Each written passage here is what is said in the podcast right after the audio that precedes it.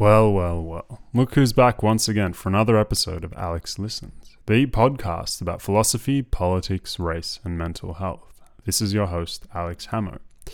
Today's episode is an interview with a dear friend of mine, Angelica Angwin. And Jel is an actor, a writer, a performer, and has a play theatre show that is coming out this evening, July 21st, in Melbourne, uh, at the infamous Miscellanea Club in the city. And I interviewed Jel about the play, the show, which is called Club Night. Now, it's running from June 21st to June 24th. Um, as I said, it's at Miscellanea. And what's the club about? Well, here is, I suppose, the catchphrase a Berlin raver, a drug dealing influencer, and a straight white girl walk into a bar. What could go wrong? So I interviewed Jel about all of the things, all of the themes, the motifs, the ideas, the concepts that the play meditates upon and that it questions and challenges. And it was an incredible interview. Jel is a gifted orator, and obviously a gifted actor and performer. So we spoke about, you know, wannabe Berlin DJs living in Melbourne. We spoke about trying to be Instagram famous. We spoke about the scene. What is the scene? Is the scene even a real thing? Um, and we also spoke about the various, the three characters in the play. So we have Anna or Anna, who's performed by Angelica. And then we have Serene, who's performed by Matisse Leider. And then we have Gemma, who's performed by Lottie Beckett. Um, and the three characters, as you will hear in the interview, are all, I suppose, triametrically opposed. I don't even know if, if you can say that, but let's go with that. It sounds good. So that's it. That's all I need to say in terms of introducing the uh, interview, which is just with Angelica. Um, but before we get into the show, a few quick things to mention. If you enjoy my podcast or any of the other work that I do, please consider supporting me. You can do so via Patreon. And Patreon is a very easy platform to subscribe to. You just click a button and then know, it will be the equivalent of buying me a tea or a coffee once a month. And this will allow me to keep making episodes for the podcast because, you know, it takes time, takes energy, research. I have to edit, I have to do everything. I don't have anyone else. I work by myself, 100% by myself. So any support of any kind would be greatly appreciated. So there'll be a link in the bio to Patreon and also to PayPal for a one time payment if that's the kind of thing you're into. Otherwise, the usual stuff. On the podcast listening app that you're using at the moment, Apple Podcasts, Spotify, Google Podcasts, wherever, please leave a review or just click five stars. It will help the podcast circulate more, and that's important.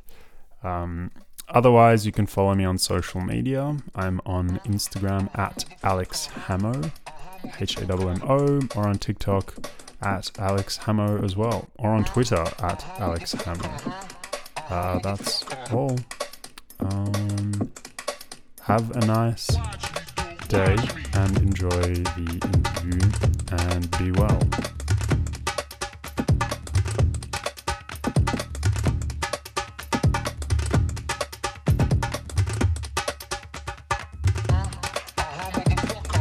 So, Angelica Angwin the Angelica Angwin, actor, writer.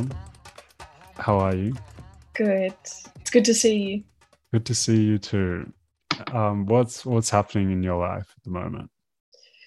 Well, tonight we have the tech and dress run for Club Night, which is Club Night. What's yeah. Club Night? Club Night is a theatre show, um, a comedy work that's written, created, and starring myself, Matisse Leider and Lottie Beckett, and we're performing it at Miscellanea. Opening it tomorrow night, five performances from Tuesday to Friday, plus an after party. June 21 till June 24? Yeah. And then the after party, which has DJs like Slam Ross, Primary Thug, Strange Interactions, Tanika, some drag performances. Whoa. dance work. Whoa. Geez. So this is like really the the end, very close to the end for you. Yeah. Um so let's like let's start with with club night. So this is something you've been working on for a really long time. Yeah. Um like what, a year now? 84 years, yes. Um, no, a year it has been, but it's felt like so much longer. Mm. We were originally meant to perform it last year in August for Fringe Festival, but then the Delta wave hit. Mm. Do that. And then we were meant to perform it at the start of this year for Midsummer Festival. Um, but then the Omicron wave hit. So now this is our third time trying to get it up. Um, but I think, you know, people say, uh, um, you know, it's meant to be, blah, blah, blah. But it actually is the best version that it's ever been. And the venue and the kind of creative team that we now have is by far the most uh, impressive club night version, I think we've ever. Whoa. Well, yeah, it's like that's really that's really pleasing to hear. Like it's nice that you don't you don't feel like you've you know it's nice that you haven't let this go, that this is something you've clung on to for such a long time eh, through all of these changes. Um Mm. so tell me like what what exactly so what I know about the play Mm. is that um, there are a few central themes. Um, so it's, uh, and I guess it seems like the play uh, spans a few different genres. It's like comedy, drama, uh, social criticism, Yeah. um, identity analysis, politics. Mm. Um, so tell me what the, I suppose, like if you were to kind of lay out the the foundations of the themes within the play, where Mm. would you begin? Um, Yeah, I mean, you're pretty bang on. I'd add kind of, I'd add farce and caricature to what you said as well. Um, these characters, although they're really recognizable, they're very over the top. Um, we often say that they're the worst version of ourselves. So the Anna character that I play um, is a wannabe Berlin DJ. So it's very self referential. And I think that's why the meme page has been such a big part of it and so successful because we're just really good at making fun of ourselves. Um, sincerity and irony are also big parts of the play, like looking at what it means to be um, sincere or sincerely yourself, which ties into what you were saying about identity then also looking at irony, um, which is yeah very meme culture, very um, Melbourne kind of centric. These like cringe, this kind of cringe wave has been really big. So yeah, looking at trends and kind of unpacking them and making them, making helping people realize how funny they are. yeah, right. Okay, so there's a lot. There's a lot in what you just said. Um, Mm. so one thing I'm, uh, one thing I'm especially interested in. Maybe this is where we can begin with like the, um, I don't know, some like analysis of of the play, um, without giving too much away. But one thing you spoke about is like this kind of self-referential, self-deprecating, self-criticism. Um, and yeah like you know this melbourne is like quite an interesting city to live in with respect to like self-awareness and self-criticism and you know self-moderation self-surveillance all of this kind of stuff Mm. um because you know it feels like there are as as i'm sure is the case in every city there are many different worlds within the city Um, but the the creative world in Melbourne um, has a very particular type um, and expects a very particular type of person. Um, and so this this like kind of uh, the the self criticism and the the kind of you know um, the like self surveillance that you know you said your character's a wannabe Berlin DJ, which is like probably you know like the life ambition of like you know entire generations. Um, of like young people in Melbourne. Mm. I suppose like one thing I'm interested in is like um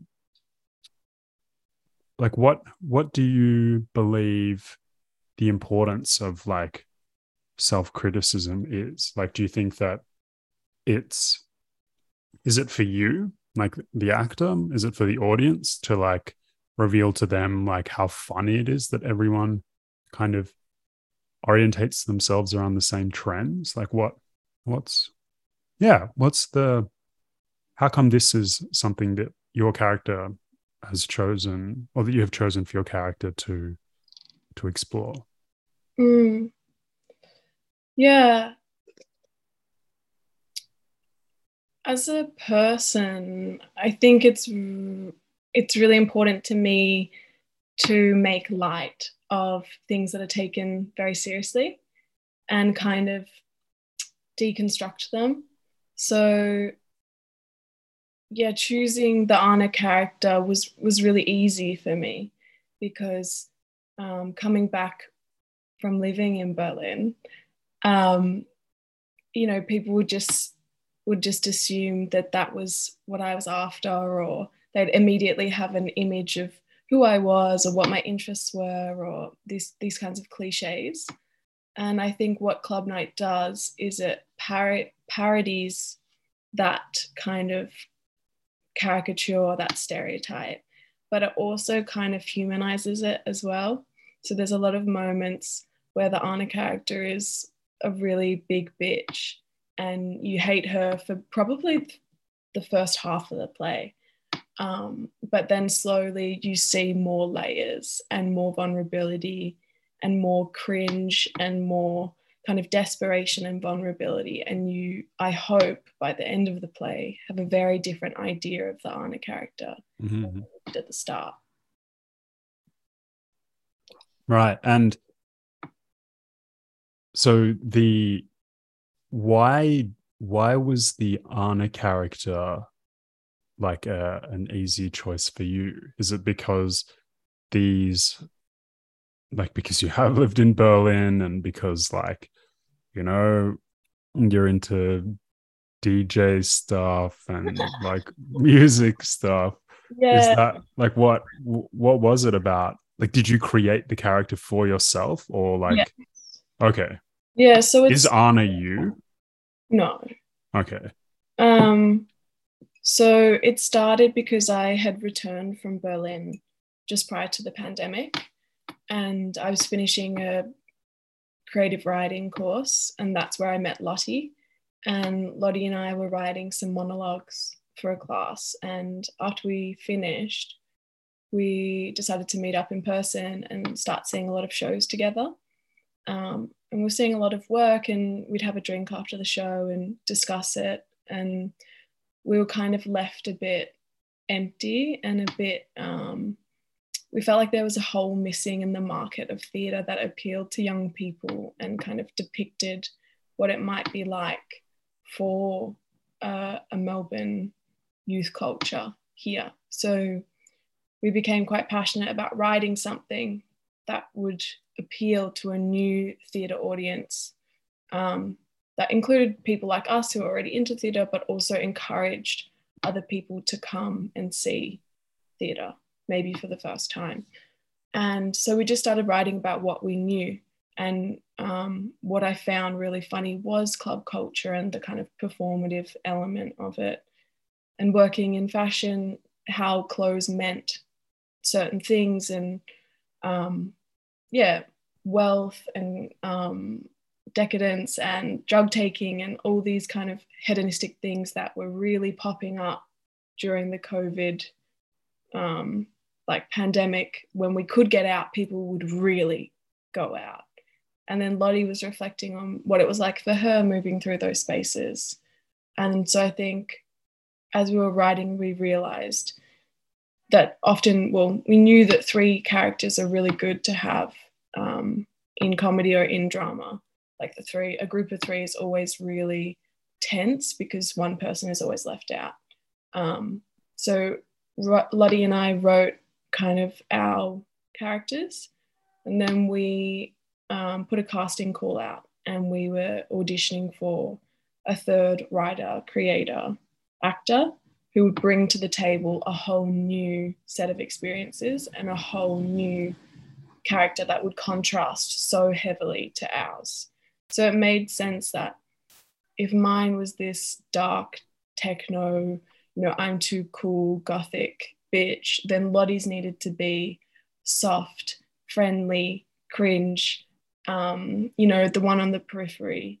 And then this third person needed to be something new again. So it was all about contrasting the characters and then finding the similarities. Hmm. And what is, what kind of, so you've described your character and you've kind of given some insight into Lottie's character. Mm. And the third character, played by Matisse. Um, yeah. Um, I suppose, can you, yeah, maybe go into a bit more uh, detail into, you know, you said Lottie's character is cringe. Yeah. You know, like, are we imagining, like, you know, what, like, where, what kind of cringe? Yeah. So Lottie's yeah. character is called Gemma. Um, and she's what we describe as the straight white girl that goes to yayas. Um, so she's quite problematic in her language, but has a kind of naivety um, and an ignorance. Um, so a lot of the play is the Anna character educating or attempting to educate the Gemma character. And then Serene um, comes in as an influencer. Um, so she's experiencing um, this really difficult time navigating what it means to be very popular online and what it means to be herself in real life. So her character has this um, duality. So it's Serene is her influencer self, and Serena is her um, real life self. And she's this very um, kind of ambitious, at times self orientated, um, drug dealing influencer who wants to kind of make it, um, but is conflicted that maybe they're not depicting their authentic self or trying to work out what that even means. Mm. Wow. It seems so like, yeah, the the the three characters seem so nicely kind of positioned. Um, like the you know you have your character the kind of you know manifestation of what it means to be part of the scene you know, to, mm. to be the scene to lose yourself in it totally to be like too cool or whatever and then you have the kind of you know the thing that the scene laughs at which is Lottie's character, Gemma, you mm. know, like Anglo Saxon, white, mm. heterosexual, you know, the kind of the the being that needs to be the most self-aware um or that the you know the being that the kind of scene expects or requires to be most self-aware who often may not be yeah and then you have the kind of like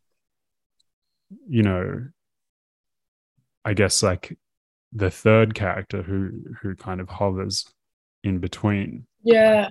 Who's like able to, you know, profit from from like, you know, from being unique, from, you know, having a certain presence online, but also by appealing to, you know, people who are both in the scene and outside of the scene. So yeah, it's like there's so there's a really interesting kind of trio that you've got going on here. Mm, I should Um, add that the serene character is also quite spiritual, um, which is where the affirmation aspect of the meme page came from. Mm, Um, she kind of talks in these riddles of like, um, I am an open book, I am truthful and authentic.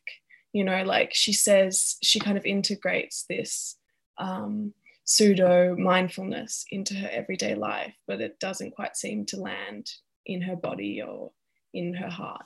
mm. And yeah, tell me about the tell me about the the Instagram page because that's like a staple, a staple in Melbourne. um, and yeah, so like that was you know that was anonymous for a long time. Yeah.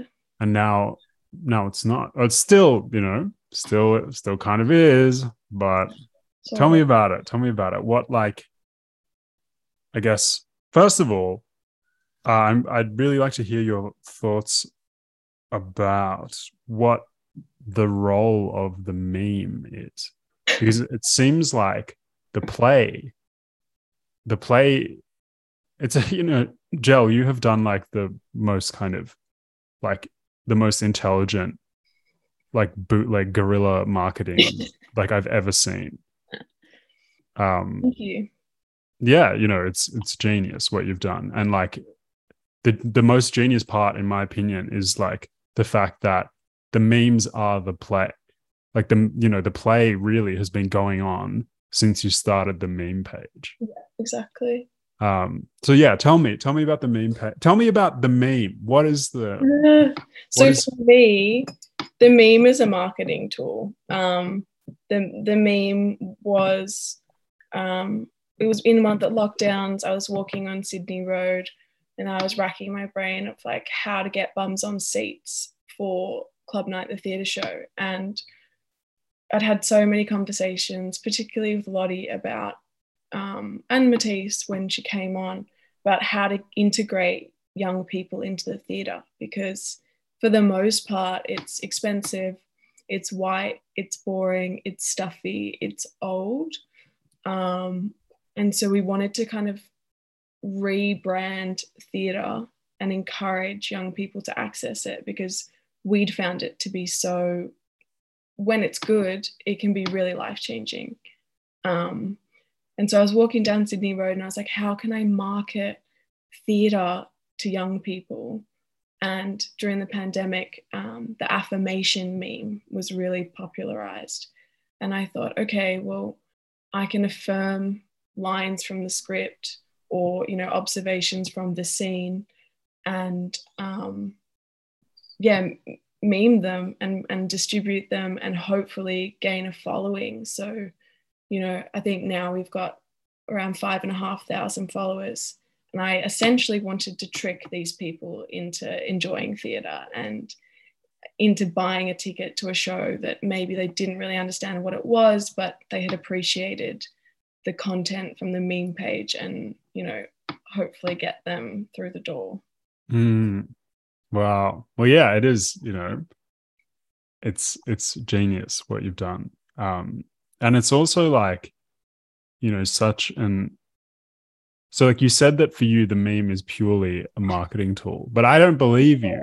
I don't believe you because while it is, at the same time, like, you know, I see a lot of myself in those memes. Yeah. And, and I'm sure the reason why they hit so hard and why the account has become, has, you know, got such a large following is because it pinpoints like, you know, ridiculous and like comical and like kind of anxious parts of like living in in Melbourne. Yeah. Um, like you know the bleach cap trend, like Yeah. having going to a doof at Yarra Bend or whatever. Like these are, you know, like like you know who are you if you if you don't if you don't understand what these things mean almost so yeah like you know part of me part of me doesn't believe that the meme is just marketing for you because i feel Mhm. like yeah sorry sorry Yeah, no, I can I can go further. I think for me, the meme, or at least the club my memes, were about me making fun of myself. Mm. And then when I did that, I noticed a huge response. Um, and then after, like, you know, making fun of how bespoke Salomon's are or how, you know, unique bleach, bleach caps are or distressed hoodies or whatever it is, I think that also ties into working in fashion and seeing what is popular or trending. Um, after I started making fun of myself, I then would kind of zoom in on other aspects of the scene um, and like playfully with love make fun of them. Um, and for the most part, people are really into it. Like people love it when they get memed. Um, sometimes they don't, but they're a good sport. They usually do. Yeah. Um yeah, and like have you how are you going to I don't know whether you want to answer this question, whether it will be giving too much away, but how are you going to integrate the memes? Like, should people expect to see the memes kind of come to life in the play? Yeah, absolutely. Okay. Yeah. In terms of like coming to life physically, absolutely. Um, in terms of like them being integrated literally, we've toyed with that idea, but it might hit the cutting room floor. We have, yeah, we'll we'll know very soon, but I I think you'll recognize the memes in the performance um, between the the three characters. You'll absolutely and the script, like it's all it's all in there. Hmm. And what's the experience of like putting the play together been like? Because I know you've done a lot of writing before for like ID and this kind of thing. Mm. Um, and you studied creative writing as well. So this is obviously, you know, something you're very familiar with. But what's it been like working with two others? Like, has it has it made you uh, think about wanting to get into you know, playwriting as a career or like are you wanting to pivot into acting more like exclusively? Mm. Um what kind of what has like yeah, what has the experience of putting club night together taught you about yourself? it's been really empowering. Um, I often talk about being an actor as kind of like, you know, being a pick me girl. Like you constantly audition, you constantly have your hand up in the air, like asking to be picked. And more often than not, you, you don't. Um, and so in writing our own material, in casting ourselves, in being part of the creative vision, um, it's really helped me realize that as hard as it is, it's the most rewarding work you can do um, because you get to decide your character arc. You get to decide what conversations are had or what themes you touch on. So I think after club night, yeah, I'm definitely excited to continue collaborating with others on new work um, because it's the most fun, the most difficult, but the most fun. Oh, you're on mute. Shit, sorry. No, Um I'm a bit sniffly, so every time I sniffle, I put myself on mute. Oopsie. sniffle, sniffle. Um, so with the like, okay, so you've like you've lived in Berlin and you've lived in Melbourne, um, and this play, you know, kind of seems to investigate the scene. yeah. Um, what exactly is the scene? Like, Mm. what is this thing that the play is trying to interrogate? Because, you know, what I, word on the street is that, you know, there is no scene. and that's the scene. Or that the scene, you know, you don't see the scene, like it goes unseen. So Mm. like you know, there's all of this real mind bending stuff. Um, but you know, you know, you know, or at least you think you know when you're in the scene. but you're probably you know who's the who's the guardian there is no guardian so yeah yeah oh the gatekeepers the girl bosses the gaslighters yeah Yeah, no, you're you're very right. It's very funny. I think the scene in the context of club night is something that Matisse, Lottie, and I were exploring. Um, I think it's been really interesting because I have a few years on Lottie and Matisse. They're 22, 23, and I'm 26. Um, and it shows up a lot for us personally. Um, you know, we have a we have a creative team as well. We have two directors, Margot and Ari. Um, Margot's same age as me. Ari's maybe the same or in between. And then we have Katie, our producer, who's younger than Lottie and Matisse, who's like maybe 21. And it shows up in our personal dynamics. Hmm. There's a whole uh, like language and vernacular and references, and this is what has been put into Club Night as well in one of the major conflict scenes between Gemma and Anna.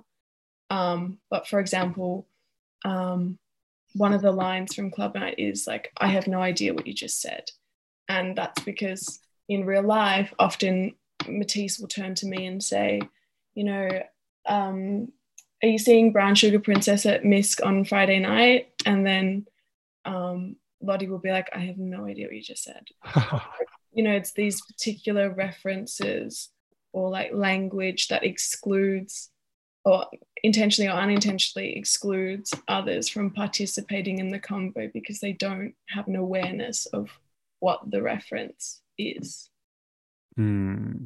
Yeah. So it's like is an objective of the play to I guess like to make these things that don't make sense or that only make sense to a select group of people to allow them to make sense to the wider public is that like a hope to kind of like i don't know like open the scene up or like pull the scene down or something I think it's a level above that. It's like, it's kind of to crack it open and be like, I don't know what it is, and it also doesn't matter.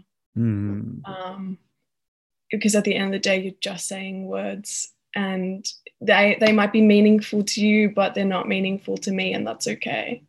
Um, and just because I don't know what it is doesn't mean I'm not worth hanging out with or spending time with or Hmm.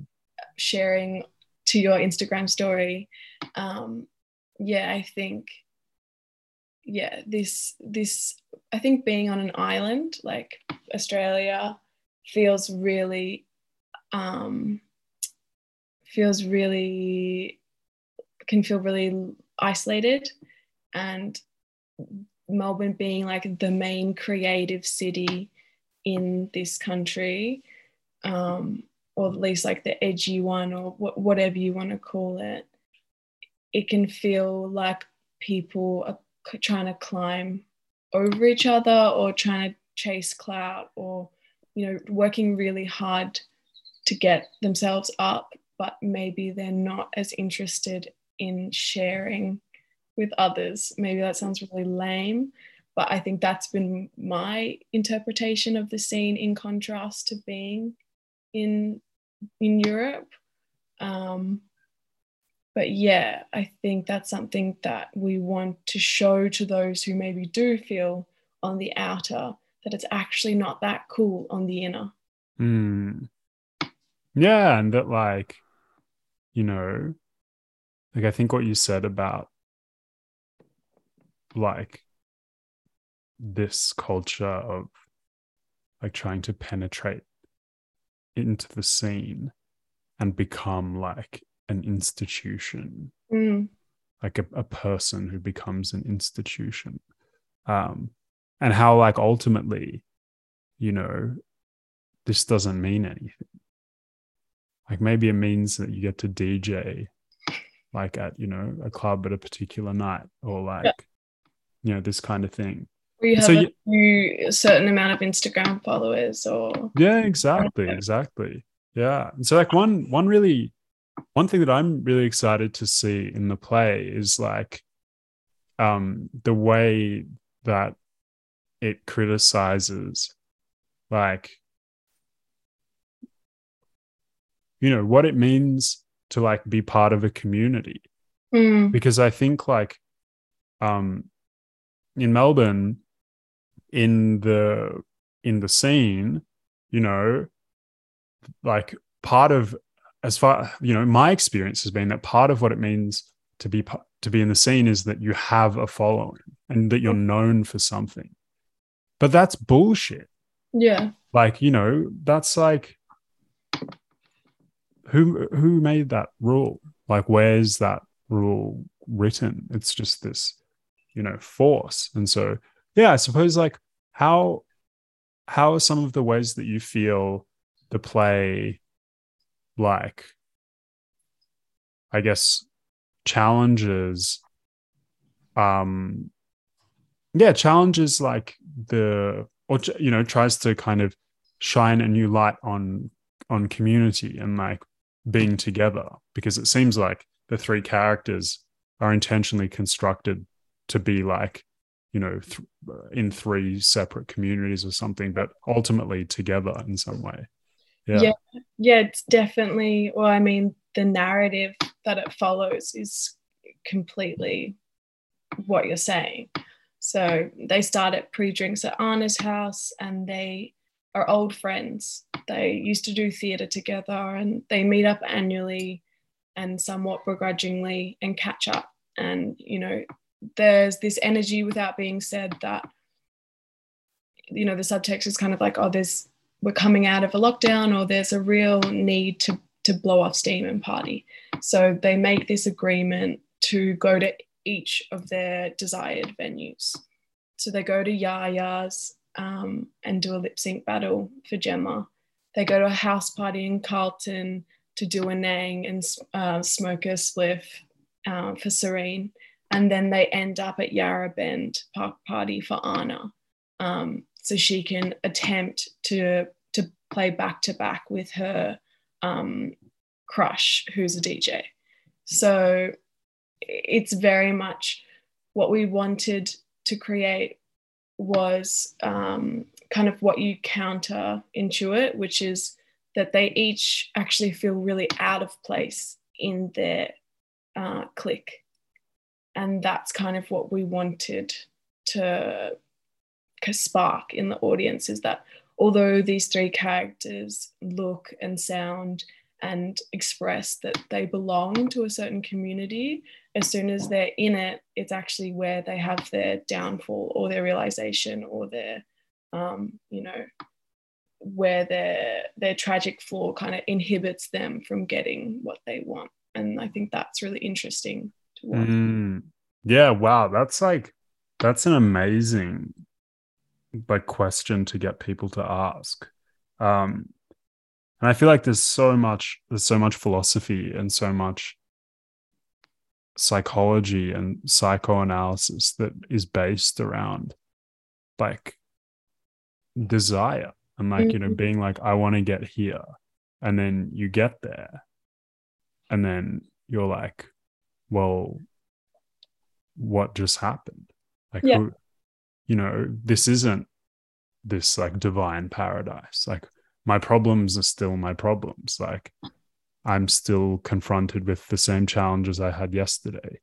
Um and yeah like i guess how do you like as a as you know someone who has who has like an intimate knowledge of the play and who wrote it and who is going to be acting in it is there like a particular kind of like i don't know moral lesson that you're hoping people take away from like from this in particular? Like do you do you kind of are you trying to like reassure people that it's going to be okay? Like you know regardless of like what your ambition is like even if you do achieve it even if it does come true and it doesn't feel fantastic ultimately everything will be okay like what's yeah i guess No, I mean, I tr- have tried, we've tried really hard not to moralize it. Um, you know, there's been moments or previous drafts where it has felt very didactic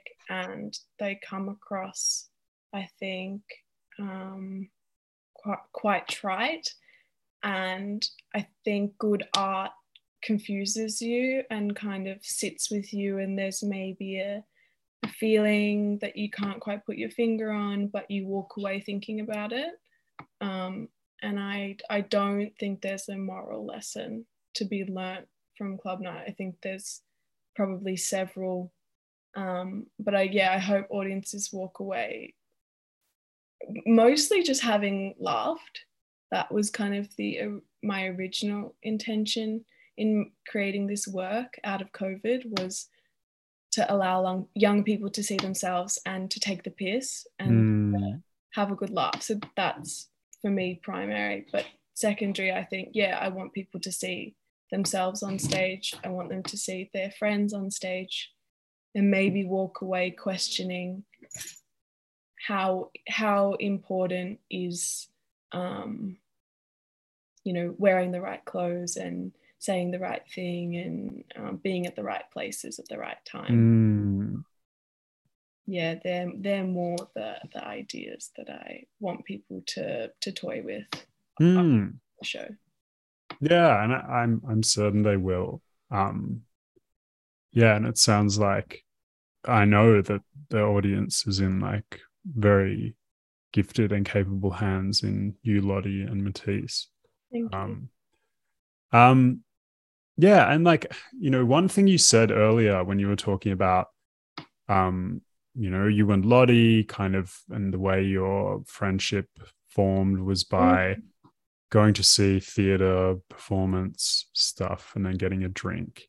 Yeah. Um, and that one kind of hope of yours is that you want to make theater more accessible to young people mm. because you know you don't need to kind of think very you don't need to know much in order to know that like theater theaters like are populated by a very very specific demographic um yeah so tell me about this ambition of yours to kind of to change the uh I guess change access and to kind of to to show to people the importance of theater where I guess like for you why is it why is this medium in particular something that um that you value so highly and that you're like dedicating your life to?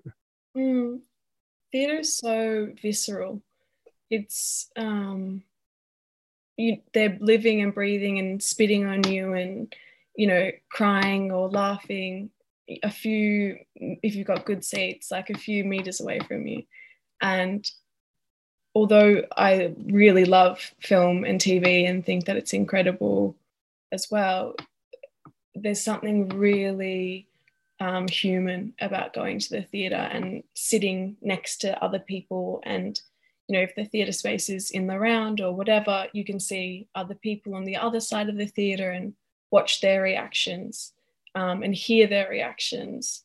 Um, I guess, yeah, it's not, it, it is different, but it's kind of like going to the cinema and laughing along with others or crying along with others. There's a, a group kind of, for lack of a better word, catharsis or um, kind of, yeah, there's a, there's an emotion that's being passed around human bodies. And it starts with the, the actors that are on stage and what is really amazing as an actor is to perform something from the beginning to the end each time and get to experience the whole roller coaster of the play from start to end. Mm. Whereas in in film, it's cut out. It's you know start stop start out of order and the same if you're viewing it at home you know you can pause and go to the toilet you can scroll on your phone at the same time um, you can talk to someone about a completely other conversation. But in the theatre, you're not allowed to do those things. Um, you're supposed to be, you're supposed to have your phone, you know, on silent and be completely consumed in storytelling. And I think that that is really special. And if young people can see themselves on stage and then walk away and have a convo with their friend about themselves, then that's a, a really rich combo that we could have. Mm. I think you're absolutely right about like the uniqueness of, and this is coming from a position of like, you know, total theater thespian naivety. Like, you know, I really like, I don't know, I read, like, I had to read Ibsen and like, that's yeah. it. Um, so, you know, yeah. Um, uh, but on the weekend, I was in Sydney mm. um, and I had two big realizations. The first realized this is a meme in itself. I went and saw. I'll write it down. Yeah, write it down. Write it down. Write it down. Curly head, curly head man goes. Curly head man sees Nils Frahm oh, yeah. at the at the opera house. Yeah. And discovers the importance of community. I was crying. Yeah. I was crying. And like, so, you know, I was in there, this like, this little German guy is like playing like 15 pianos at the same time. And everyone, no one was on their phone, full yeah. Sydney Opera House. And I was like, I was like, this is it. Live performance. This is it. Like, fuck all this shit about our generation not having good attention spans.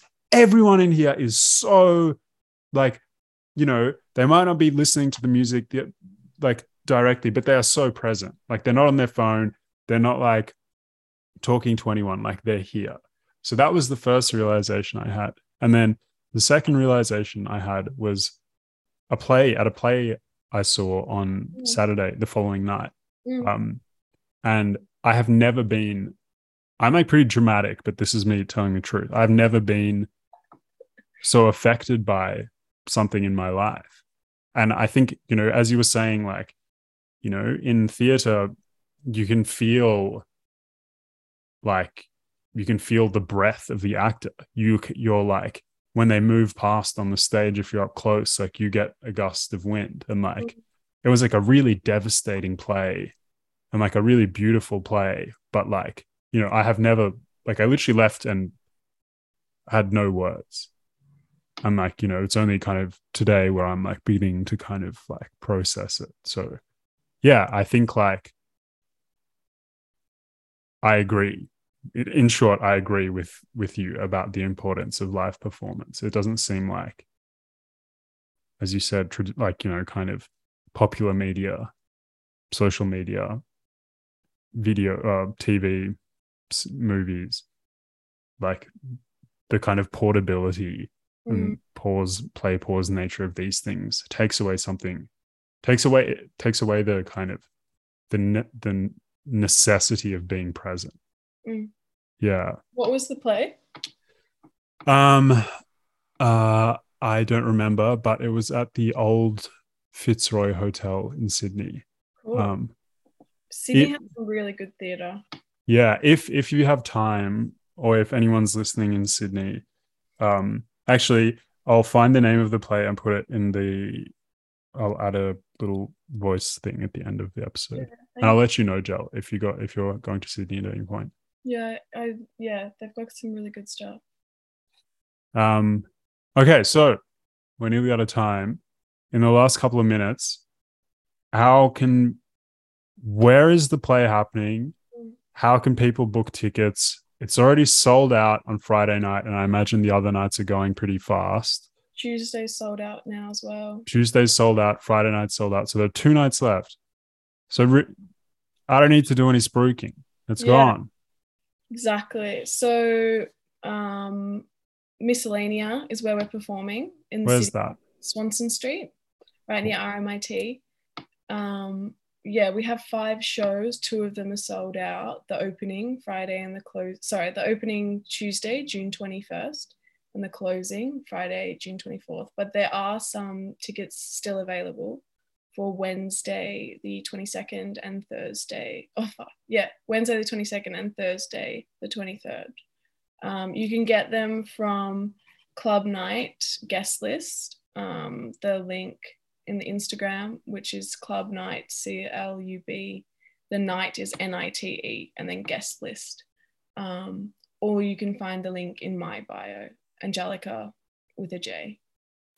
Yeah. Cool. And I'll put links to all of these in the bio. And yeah, there's a tiered ticket system. So, concession or low income earners, there's full um, worker prices, and then it's free for First Nations people or trans women of color. So, please email Club Night guest list. Oh, sorry, Club Night Company at gmail.com if you uh, fall into either of those groups and would like a free ticket to the show. Cool. Thanks for letting us all know, Joe. And thank you and thank thank you to the Club Night trio Mm. um, for bringing all this together. I'm super excited to see it. Um, thanks for chatting with me. This has been so lovely. Um, I'm really glad we got to chat. Always a pleasure. Oh, well, I'll see you. I'll see you one evening this week, Yes, I will see you then. And at the after party. and at the after party. Once, once. Thanks, Alex. Thanks, Joe. Ciao, ciao.